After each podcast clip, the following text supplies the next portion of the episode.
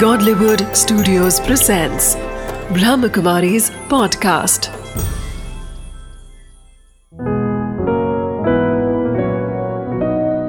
ज़िंदगी बने आसान।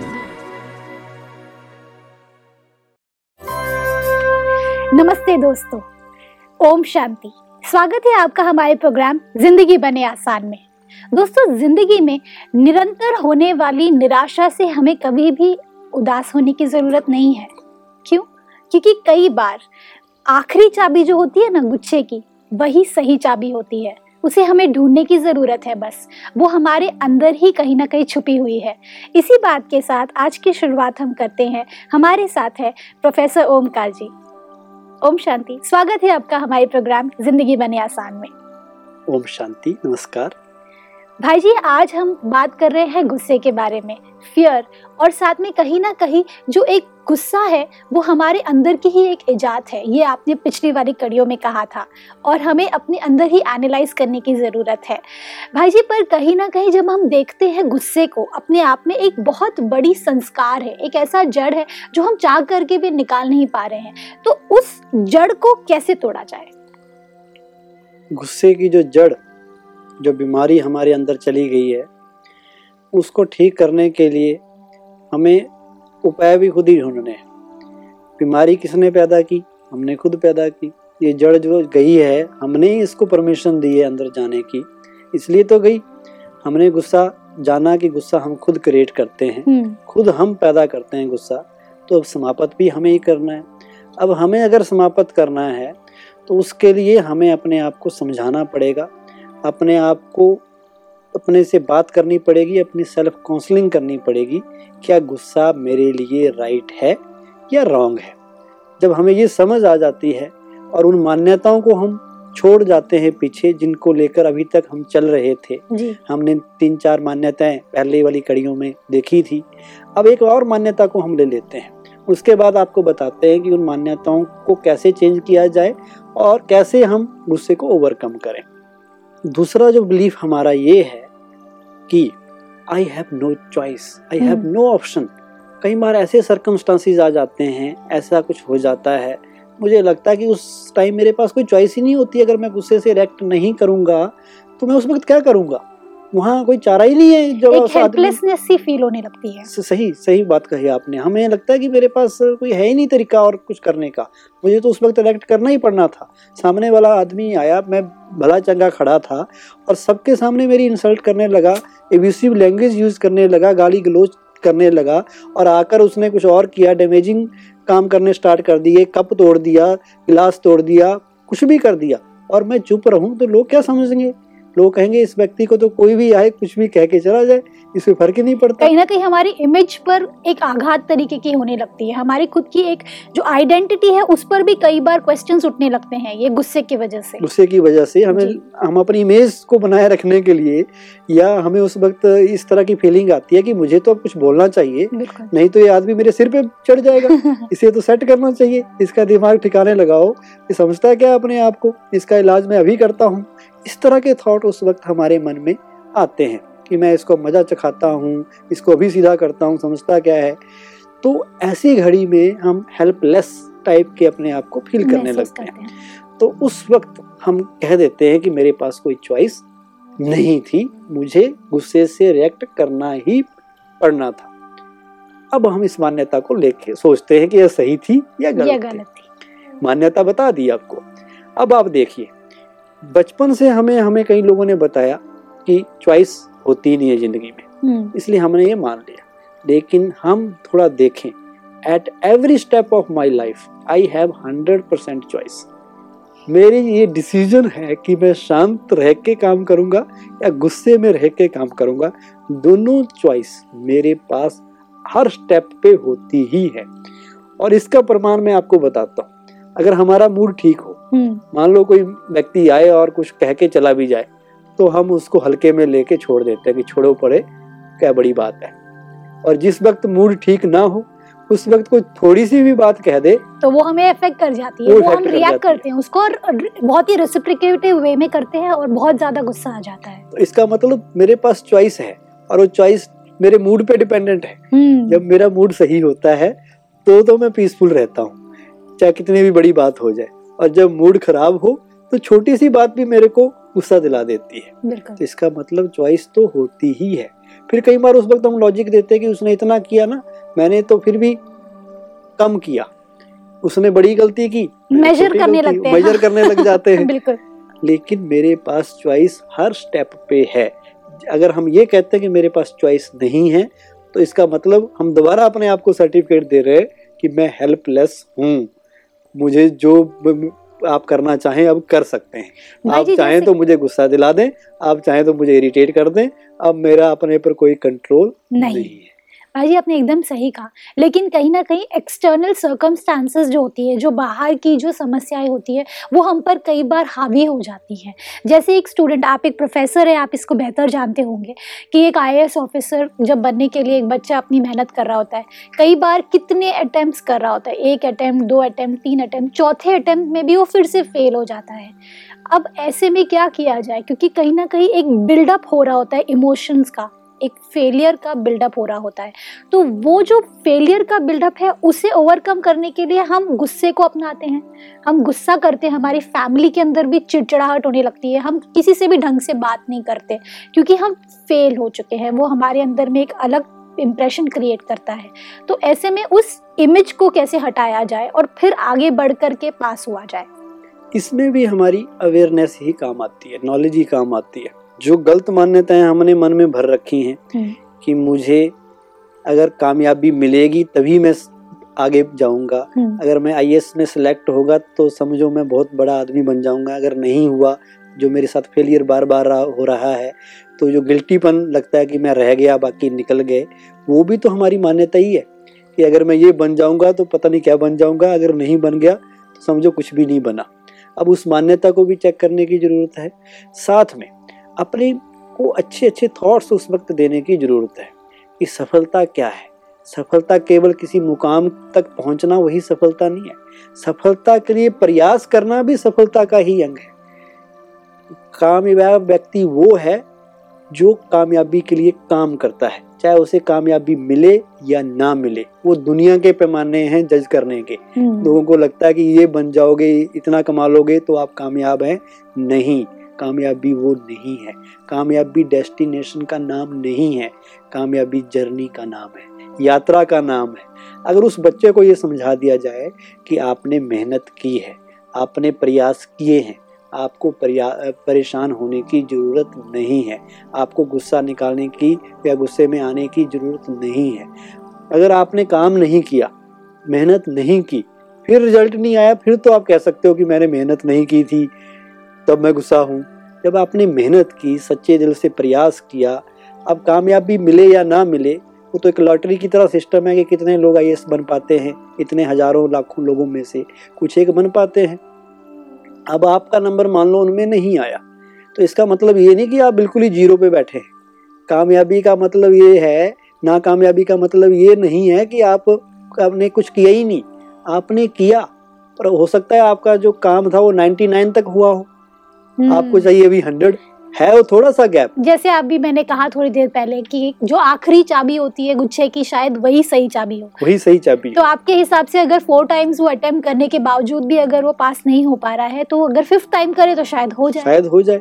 तो रिपीटेटिव कंटिन्यूस अगर हम उसको अप्रोच करते रहे तो वो हमें इस कामयाबी दिलाएगा या हम ये रियलाइज़ कर ले कि नहीं भाई हम ये मेरे ये मेरे cup this is not my cup of tea ये मेरी कप ऑफ़ टी नहीं है so I better choose something else या मैं कुछ और चूज़ कर लूँ। उस वक्त पे दोनों बातें हैं हम्म, कि हम अपना पोटेंशियल भी देखें हम्म, अपनी कैपेबिलिटी भी देखें कि कितना मैं कितना मार्जिन से रह रहा हम्म। हूँ कितना गैप है। अगर थोड़ा गैप है तो हम उसको कंटिन्यू करें थोड़ा पेशेंस से काम करें तो कामयाबी मिल जाएगी।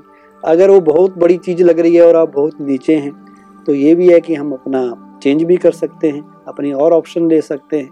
लेकिन उसमें घबराने की ज़रूरत नहीं है कि आप आई नहीं बनेंगे तो ज़िंदगी बर्बाद हो जाएगी, कहीं के नहीं रहेंगे, ऐसा कुछ नहीं है।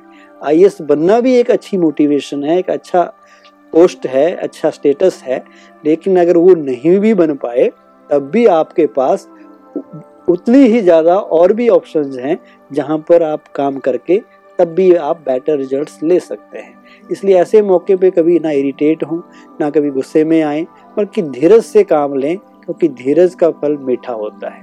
धीरे धीरे आप काम करते जाएँ कभी ना कभी आपको सफलता मिलेगी और जब सफलता मिलेगी तो आपके पास सब कुछ होगा। और सब कुछ लेना केवल सफलता नहीं है ये भी बात है। बिल्कुल। सफलता एक जर्नी है एक यात्रा है। आप काम दिल लगा के काम कीजिए यही आपकी कामयाबी है। अगर आपने दिल लगा के अपना काम किया और अपनी जान उसमें लगा ली दिल और जान से काम कर रहे हो रिज़ल्ट पॉजिटिव आए या नहीं आए, वो इतने मायने नहीं रखता। मायने रखता है आपका हार्ड वर्क आपका स्मार्ट वर्क तो ये प्रोग्रामिंग और इस तरह की अवेयरनेस अगर स्टूडेंट्स के अंदर होगी तो मैं नहीं समझता वो कभी भी ऐसी सिचुएशन में उनको फ्रस्ट्रेशन होगी इरिटेशन होगी या गुस्से का शिकार होंगे। बिल्कुल सही कहा भाई जी आपने। भाई जी जैसे हमारे सोल्जर्स हैं आज इंडिया के या कहीं के भी हम बात कर रहे हैं तो वो कहीं ना कहीं इस चीज़ को गुस्से को भी एक हथकंडा बनाते हैं। उनके लिए वो एक कैटलिस्ट होता है कि आज जब मैं दूसरे किसी आ, आ, टीम के साथ में मैं दूसरे किसी कंट्री के साथ में अगर मैं झगड़ा कर रहा हूँ वॉर कर रहा हूँ तो गुस्से को एक कैटलिस्ट की तरह यूज़ किया जाता है कि जितना गुस्सा रहेगा उतनी अग्रेशन होगी। उतनी अग्रेशन के साथ में हम दूसरे की तरफ़ ओवरटेक करके और हम जीत हासिल कर पाएँगे। तो क्या गुस्सा जीत से कनेक्टेड है? इस सिचुएशन में? गुस्से को जीत से कभी भी कनेक्ट नहीं कर सकते। आप देखेंगे अगर वहाँ गुस्सा भी होगा जब कोई आर्मी में लोग लड़ रहे होंगे हम्म। तो गुस्से में वो कभी भी राइट डिसीज़न नहीं ले पाएँगे। अच्छा। चाहे दुश्मन सामने खड़ा हो उसे मारना आपका गोल हो जो भी है वहाँ की सिचुएशन लेकिन अगर आप गुस्सा का मतलब आप डिस्टर्ब हैं आपका मेंटल स्टेट ठीक नहीं है उस वक्त। हम्म। अगर अगर वो है तो कभी भी राइट डिसीज़न नहीं होगा। और डिसीज़न अगर राइट नहीं होगा तो आपको आउटकम कभी भी राइट नहीं मिलेगी। आप जो चाहते हैं कि हम उनको जीतें उनके ऊपर कुछ भी करें वो पॉसिबल उतना अच्छी तरह से नहीं हो पाएगा। वहाँ भी अगेन पीस ऑफ़ माइंड की ज़रूरत है। अगर आप स्टेबल होके वहाँ डिसीज़न लेंगे और वहाँ का आप देखेंगे कि छोटा सा डिसीज़न आर्मी में आपको छोटी सी गलती आपको बहुत बड़ा नुकसान कर हाँ, कितने सारे लोगों की ज़िंदगी हमसे जुड़ी हुई है कहीं ना कहीं। एक डिसीज़न गलत होगा अगर कमांडर का तो पूरे सभी सारे सोल्जर्स की जान पर आ सकती है। इसलिए वहाँ तो गुस्से के बजाय वहाँ तो सबसे ज़्यादा ज़रूरत है पीस ऑफ़ माइंड की। अगर पीस ऑफ़ माइंड दोनों तरफ़ की आर्मीज में रहे हम्म। तो मैं तो समझता हूँ लड़ाई नहीं होगी। झगड़ा ही नहीं होगा। ये गुस्सा ही तो कारण है जो एक दूसरे के ऊपर लोग अटैक करते हैं। ये आतंकवाद फैला है। ये जितना भी वर्ल्ड वार हुए हैं चाहे वो फ़र्स्ट वर्ल्ड वार हो सेकंड वर्ल्ड वार हो और इवन कोई भी किसी देश के बीच में भी अगर कोई कन्फ्लिक्ट चल रहा है कोई कम्युनिटीज़ के बीच में चल रहा है कोई धर्मों के बीच में भी कन्फ्लिक्ट चल रहा है तो मेन कारण तो गुस्सा ही है। अगर गुस्से को ओवरकम कर लिया गुस्से को जीत लिया तो मैं समझता हूँ दुनिया इतनी अच्छी बन जाएगी सतयुग बन जाएगा कोई झगड़ा रहेगा ही नहीं। इसलिए वहाँ आर्मी वालों को भी और देश की सरकारों को भी और हर देश में ये बात अवेयरनेस लाने की ज़रूरत है कि गुस्से से कभी भी काम अच्छे नहीं होते। अब आप देख लीजिए फ़र्स्ट वर्ल्ड वार हुआ सेकंड वर्ल्ड वार हुआ। कितने बड़े बड़े कन्फ्लिक्ट दुनिया में छोटे मोटे लड़ाइयाँ होती रहती हैं। लेकिन रिज़ल्ट मिला क्या? लाखों करोड़ों लोग आपने मरवा दिए इतना बड़ा नुकसान हो गया। अगर वहाँ पर और मुद्दे क्या थे? बिल्कुल छोटे छोटे बातें थी। अगर वहाँ पर थोड़े से प्यार से एक देश की गवर्नमेंट और दूसरे देश की गवर्नमेंट प्यार की भाषा समझते हाँ, भाई जी आपने कहा कि आ, हमें पीस ऑफ़ माइंड की ज़रूरत है तभी हम बैलेंस के साथ में अपने पूरे के पूरे कमांडर बन करके दूसरे लोगों को कंट्रोल कर पाएँगे। लेकिन कहीं ना कहीं अगर हम पीस ऑफ़ माइंड रख लेंगे अपने अंदर में तो उस वक्त हम रिएक्ट कैसे करेंगे? अगर हमारे पास एक सेल्फ डिफेंस की ज़रूरत होती है क्योंकि कई बार हमें अटैक हो रहा है तो उस वक्त तो गुस्सा आएगा ही आएगा और वो गुस्सा हमारे लिए कैटलिस्ट होता है तभी हम उसको रिएक्ट कर पाएँगे। तो आपके हिसाब से उस वक्त गुस्सा नहीं करें पीस ऑफ़ माइंड करे तो कैसे चलेगा? ज़रूरी नहीं है कि हम उस वक्त गुस्से से ही रिएक्ट करें। हम्म। मान लो हमने सेल्फ डिफेंस में भी पहला तो है कि हम किसी के ऊपर अटैक करना ही ठीक नहीं है। अगर किसी के ऊपर अटैक करता है कोई भी देश वो अच्छी बात नहीं मानी जाती। पर करना भी नहीं चाहिए। पर उस वॉर का ही तो रिज़ल्ट होता है कि आज एक जीतता है और एक हारता है। चाहे एक जीते चाहे एक हारे। लेकिन उससे जीत और हार के चक्कर में कितनी जानें चली गई और मिला क्या? तो ये तो आज की दुनिया में बिल्कुल कंसेप्ट रिजेक्ट हो चुका है कि हम दूसरे के देश के ऊपर कब्जा करके दूसरे के हिस्से को हथिया के ये तो पुराने जमाने की बातें थी। हम्म। और आजकल ये पॉसिबल है भी नहीं इतना आसानी से। हम्म। और ना ही करना चाहिए। लेकिन दूसरी बात है कि सेल्फ डिफेंस मान लो आप तो ठीक है आप किसी की ज़मीन हथियाना नहीं चाहते आप एक शांति प्रिय राष्ट्र हैं लेकिन दूसरा आपकी ज़मीन हथियाने पे पीछे पड़ा है वो अटैक करता है। और उस वक्त सेल्फ डिफेंस में हमने आर्मी बनाई है। हमना जितना भी सिक्योरिटी सिस्टम है, भारत में तो खासकर इसलिए बना हुआ है ताकि हम अपनी रक्षा कर सके। अब उस घड़ी मान लो किसी ने अटैक कर भी दिया। तो अटैक का जवाब हम अटैक से दें और जो भी वहाँ युद्ध के प्रति जो भी रणनीति बनती है, जो भी बनाई जाती हैं, वो गुस्से में अगर बनाते हैं अगेन वही सेम थिंग अगर वो गुस्से में बनाएँगे तो क्या वो अच्छी नीति बनेगी? जो भी पॉलिसीज़ अगर हम पीस ऑफ़ माइंड में रह के एक स्टेबल स्टेट में रह के वार रूम अलग चीज़ है और एक है कि वार जहाँ हो रही है और एक है जहाँ पॉलिसीज़ बन रही हैं तो जहाँ पॉलिसीज़ बन रही हैं अगर वहाँ पर भी गुस्सा आ रहा है लोगों को गुस्सा ये है कि हमारे ऊपर अटैक हुआ है मान हम्म। अब हमें डिफेंस करनी है हम्म। लेकिन उस घड़ी भी हम शांति में रह के ही अगर पॉलिसीज़ बनाएँगे और डिसीज़न लेंगे तो मैं समझता हूँ, वो अच्छे डिसीजंस होंगे। आर्मी में डिसीज़न का बहुत बड़ा महत्व है। अगर डिसीज़न थोड़ा सा भी गलत हो जाए छोटी छोटी गलतियाँ युद्धों में बहुत बड़ा नुकसान कर, करा देती हैं उन देशों को। तो अच्छे डिसीज़न आप सोचिए। एक गुस्से वाली स्टेट में अच्छा डिसीज़न आएगा, बदला लेने की भावना जब मन में भरी हो, या जब हम ये सोचें कि मुझे नहीं, गुस्से में नहीं, केवल शांति में रह के अपनी आत्मरक्षा के लिए सेल्फ डिफेंस के लिए ये लड़ाई लड़नी है, ना कि दूसरे का हक छीनने के लिए, दूसरे की चीज़ों को हथियाने के लिए। तो कौन सी चीज़ बेटर रिज़ल्ट देखी? और इंडिया का ये एग्ज़ाम्पल है कि इंडिया ने कभी भी किसी के ऊपर अटैक नहीं किया। क्यों नहीं किया? हमारा इतिहास बताता है। हमने लोगों को, लोगों के अधिकारों की, लोगों की सोचने के तरीके की, उनकी जो भी आज़ादी है, उसको मान्यता दी है। जैसे हम शांति प्रिय हैं, हम चाहते हैं दूसरों को भी वो शांति मिले और वो शांति से रहे। इसलिए कभी भी चाहे वो लड़ाई भी हो युद्ध भी हो वहाँ पर भी शांति की ज़रूरत पड़ती है और युद्ध के बाद भी शांति ही होती है। आपने देखना कि युद्ध होते हैं ना तो युद्ध के बाद फिर कंप्रोमाइज होता है दो आर्मीज के बीच में। दोबारा उनको अंडर द टेबल बैठना पड़ता है और वहाँ शांति में बैठ के शांति वार्ता करनी पड़ती है और फिर दोबारा शांति ही होती है। तो अगर युद्ध का परिणाम शांति है और शांति में आप पहले भी थे तो ये युद्ध वाली चीज़ तो होनी नहीं चाहिए। लेकिन अगर होती है आपके ऊपर युद्ध थोप दिया जाता है हम्म, तो ऐसी स्टेज में भी हम डिस्टर्ब हुए बिना कूल एंड काम रह के अगर काम करेंगे तो बहुत अच्छे रिजल्ट्स उस देश को उस आर्मी को मिलेंगे। भाई जी और कौन सी मान्यता है जो आप आज हमारे साथ डिस्कस करना चाहेंगे? गुस्से से जुड़ी एक और मान्यता हम्म। जो एक हमें गुस्से को ओवरकम करने से रोकती है। हम्म, वो ये है कि हमें लगता है कि अगर दूसरों को सुधारना है हम्म, दूसरों को चेंज करना है दूसरों को करेक्ट करना है तो गुस्सा करना पड़ता है। हम्म, अब दूसरे हमारे बच्चे हैं घर में स्कूल में स्टूडेंट्स हैं कॉलेज में स्टूडेंट्स हैं या कोई भी आदमी है अब उसने कुछ गलती की है मिस्टेक की है तो उसको उस मिस्टेक को रियलाइज़ करने के लिए उसको ताकि उसको समझ आए कि उसने मिस्टेक की है वो रियलाइज़ कर सके हम गुस्से का सहारा लेते हैं ताकि वो बदल जाए वो अब सुधर जाए। करेक्ट अब इस मान्यता को भी अब देखो हम चेक करते हैं इवेलुएट करते हैं कि whether it is it true और रॉन्ग अब देखिए उस व्यक्ति ने कुछ गलती की मिस्टेक की। मान लो उसने झूठ बोला और मेरे संस्कार है कि मुझे झूठ पसंद नहीं है। नहीं है। अब मैं चाहता हूँ कि उसको सही करने के लिए मैं गुस्सा करूँ। ठीक है? तो उस व्यक्ति ने एक गलती की है हम्म, मिस्टेक की है और आपको उसको सुधारना चाहते हैं जो एक अच्छी चीज़ है। गलती गलती है सुधारना अच्छी चीज़ है। और उसको सुधारने के लिए आप तरीका क्या यूज़ कर रहे हैं? गुस्सा। गुस्सा। तो गुस्सा जो एक रॉन्ग तरीका है एक गलती है वो भी एक गलती है। गुस्सा करना एक मिस्टेक है झूठ बोलना भी एक मिस्टेक था। तो क्या एक मिस्टेक दूसरी मिस्टेक को करेक्ट कर सकेगी जब हम खुद ही सही नहीं हैं हम्म, हम अगर खुद ही सही रास्ते पे नहीं है हम खुद ही गुस्से वाला तरीका अपना रहे हैं जो एक सही तरीका नहीं कहा जाता तो दूसरा उससे सुधरेगा कि बिगड़ेगा? पर माइनस माइनस तो प्लस होता है ना।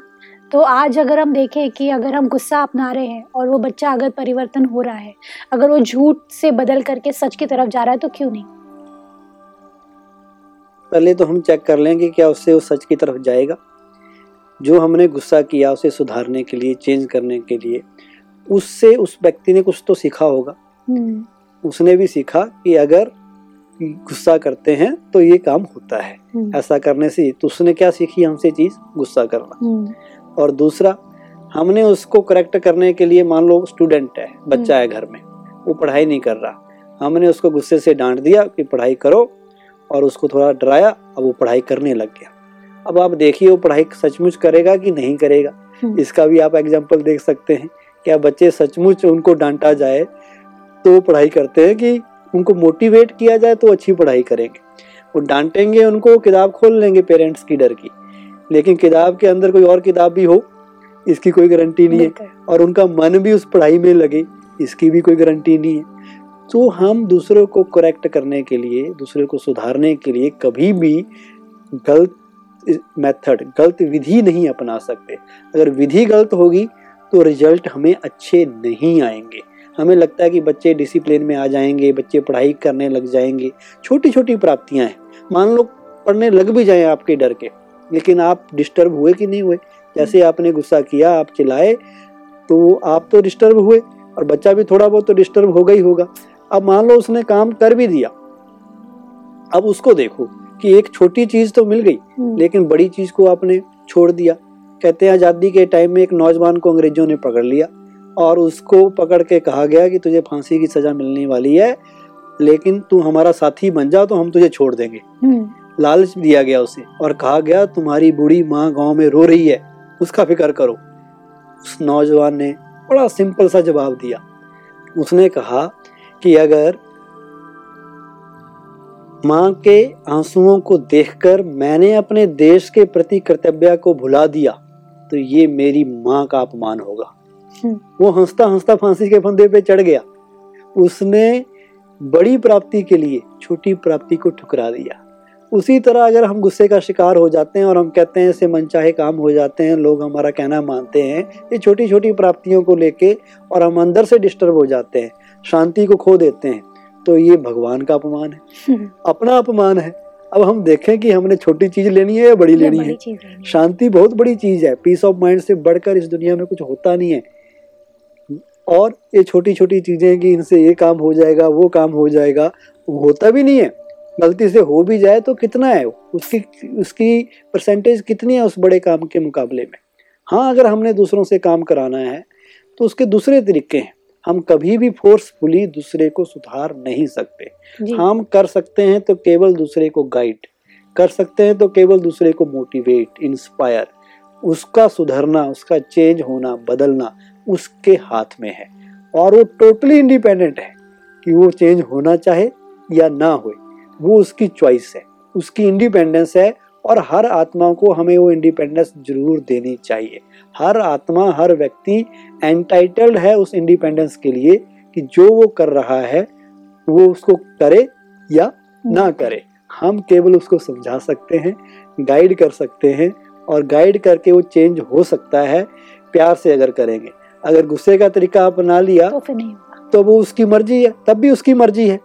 और गुस्से से और ही वो व्यक्ति चिढ़ भी सकता है। हम्म। तो उस वक्त अगर हमने दूसरे को बदलना है तो सबसे अच्छा है कि हर आदमी को आप ये सोच लो। गुस्से को ओवरकम करने का भी बहुत अच्छा फार्मूला है कि कम से कम आप एक दिन ये सोच लो कि जिसको जो करना है करे। जिसने जो बोलना है बोले। जो सबको आज़ादी दे दो।